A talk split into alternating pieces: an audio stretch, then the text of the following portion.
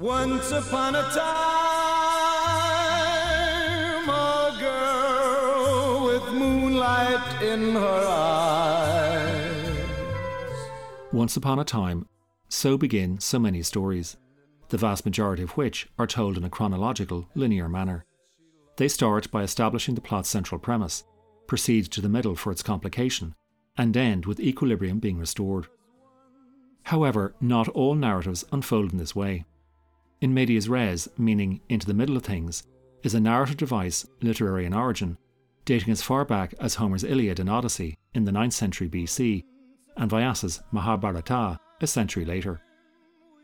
From the 14th century Common Era, Dante's The Divine Comedy not only starts in the middle, its very opening line is midway into the journey of our life. But poetry is one thing, theatre is a trickier prospect. Yet Shakespeare somehow managed it in 1611 with his tragicomedy Cymbeline. As for the novel, in 1866, Dostoevsky dove straight into the centre of it for his plot for The Gambler. However, in medias res should not be mistaken for flashback, where the story opens, goes back, and returns to that same point, after which it quickly concludes. There is very little, if any, plot development after its point of return. No, in medias res means beginning at a point, going back, circling around, again to that point, and then slinging away from it into new territory where new conflicts unfold. I know I'd go from rags to riches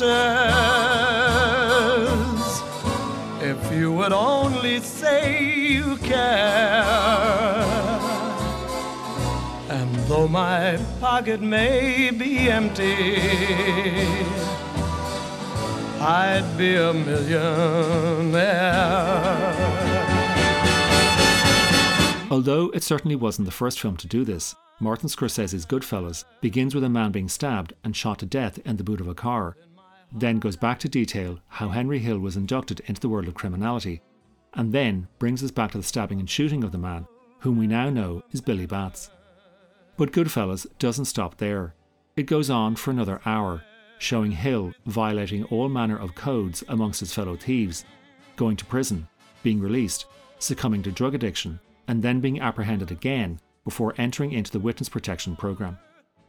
Other films that have deployed similar structures would be Robert Siodmak's The Killers, Bernardo Bertolucci's The Conformist, and David Fincher's The Social Network.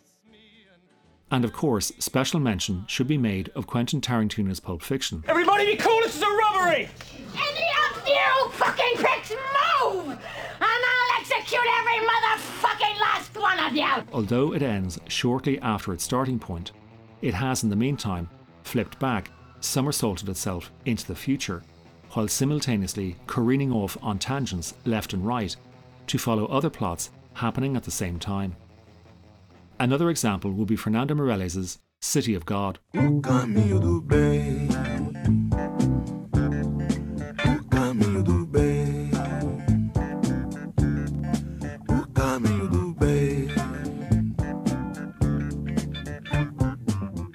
Adapted from Paulo Lins' non fiction novel, it begins in Rio's favelas in the 1980s.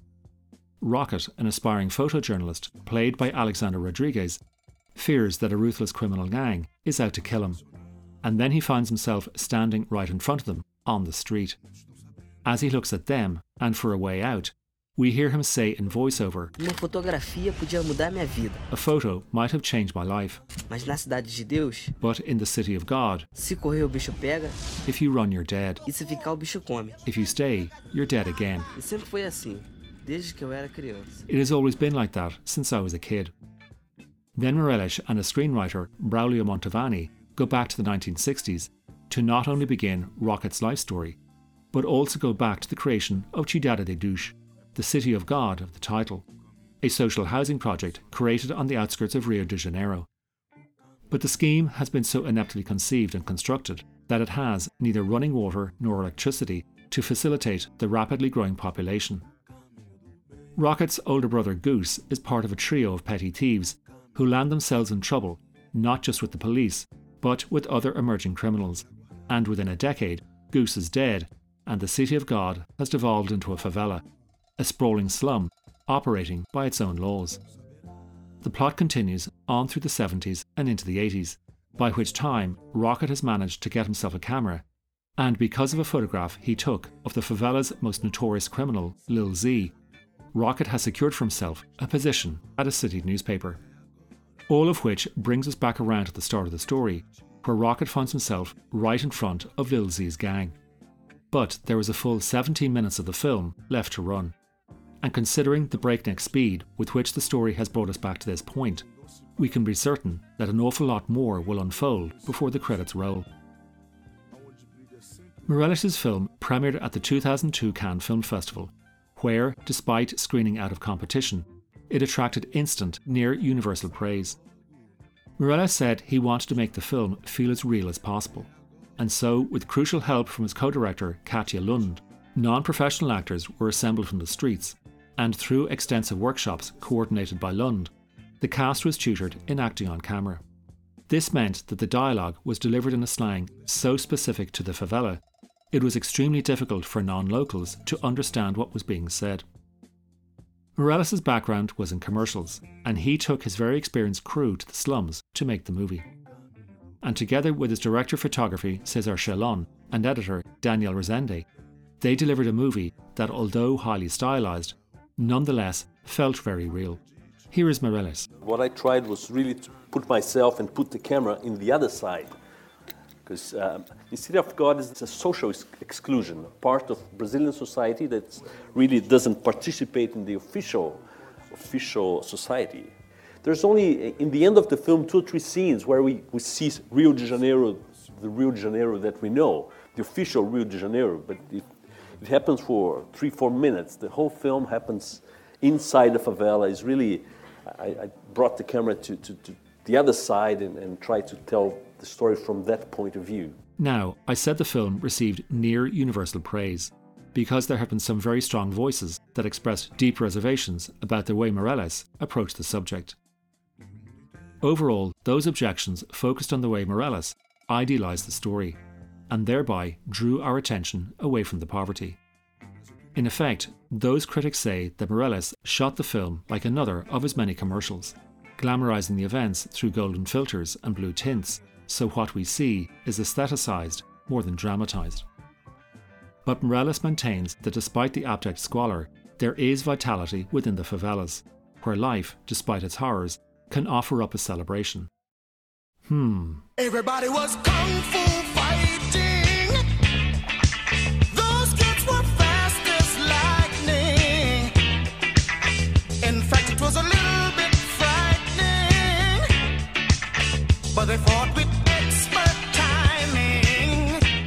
Since the film begins in medias res, let's examine a chapter that happens after about 37 minutes. It is titled The Story of an Apartment. Shot from the same angle, but dissolved through time frames so several years are condensed into one sequence. It begins with a woman, Dona Zélia, who, after her husband's death, decides to sell drugs in order to provide for her young daughters. But a local youth muscles in on Donna's small trade, and a series of deals turn the dealers into killers. And then, well, here's the thing is the apartment, once a home but now a drug house, a product of the young men's actions? Or are the young men a product of their environment? An entire module for sociology students unfolds in 150 seconds. The favelas, I mean, uh, I showed I show the, the violent part, there's also a very very happy part in the favela. Well, in the film we see some parties and and and uh, and so maybe if I if I could shoot the film again, I would use more of this this this vibrant uh, warmth of, of the favela. I own a company that uh, produce commercials that ex- stimulate consume. So I live with this this conflict.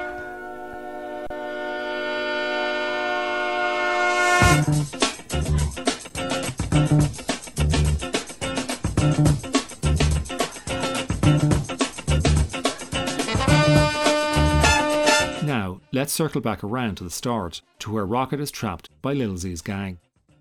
Behind Rocket stand the police, ready to face off with their foe, which leaves Rocket, the unwitting bystander, in the middle.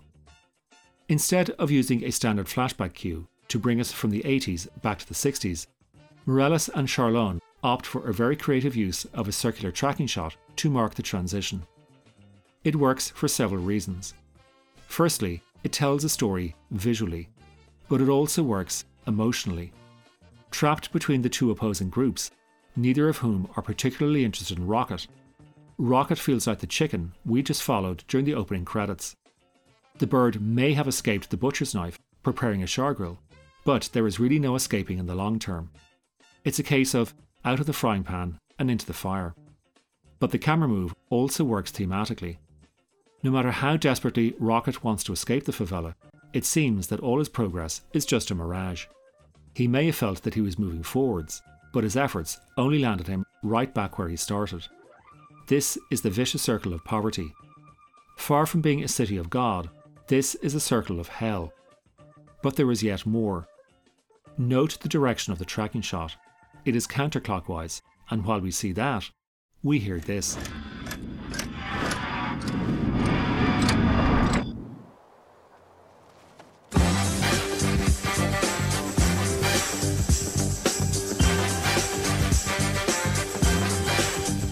Now, speaking of circles, let us consider the flag for the Olympic Games that has flown over Rio de Janeiro for the last number of weeks. The city has undergone construction and development on a scale never witnessed before. Billions of dollars have been spent on stadia and sport and media centres. Another $1.3 billion was spent constructing a subway system to run the entire length of the city's affluent south side, from Copacabana to the Olympic site. Yet, for all that money, when you are not travelling over ground, when you are commuting from the international airport to the South Shore, the Games organisers have gone to the trouble of putting up and painting colourful walls so that the visitors never catch glimpse of the favelas. Already neglected, the people within are now rendered invisible. Worse, several favelas have been knocked down and swept away to create space for tourist zones. No effort has been made to rehouse the people displaced. Instead, they were offered financial compensation. But with public money being directed away from public hospitals, schools, and other amenities, most of those checks have not been written. Sport is a wonderful thing, and in theory, events where competitors and spectators come together to celebrate contests should be a beautiful occasion. But when a city is already bankrupt, when its public school teachers have gone months without pay, retirees are months behind in pension checks, and university professors double job to mop floors and empty garbage cans on the college campus. It means the Olympics is no longer a sporting occasion, but a distraction to avert our eyes away from political corruption, crime of all colours and colours, social neglect, and moral poverty. In New York last year, there were 350 recorded homicides. Rio, a city that has doubled the population, had 461 murders. In April alone.